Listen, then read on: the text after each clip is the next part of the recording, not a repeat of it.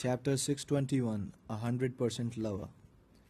I will give my hundred percent on the show day, said an actor at my blank face. That got me thinking.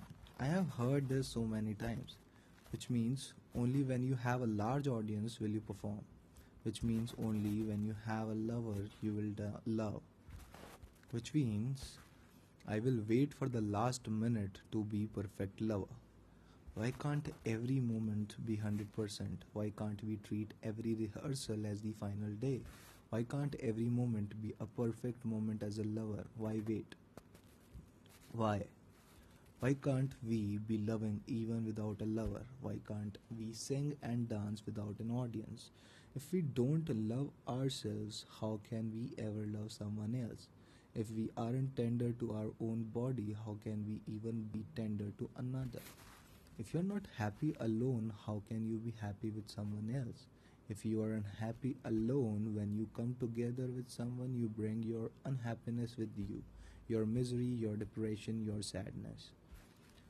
How to be loving without finding a lover. 100% mirage. Yes, we are consolidate, conditioned. You can perform 100% without an audience. If yes, then why can't we love without a someone? We think we can love only when there is someone to love. That's conditioning. Why can't we be loving to everything we come in contact with? Perform 100%. Dance, sing, perform. Let the whole room be filled with your energy. In the beginning, we feel awkward, but slowly we will get used to giving only 100. 300% mirage. The problem with 300% is that on show day actor give 100% but in reality it is 300% and that was the show. Whereas the director wanted on 100% director wanted you to act not overact. If you have never reached 100% how can you sustain that and maintain that? Theater like all art requires consistency.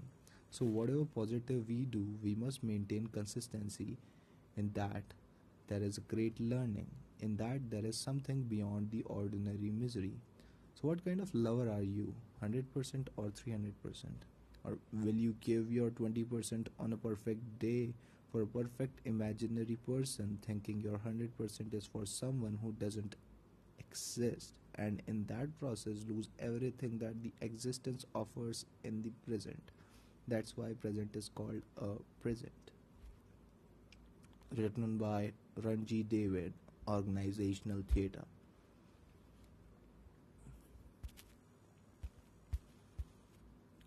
Called Chapter 621 100% Lover.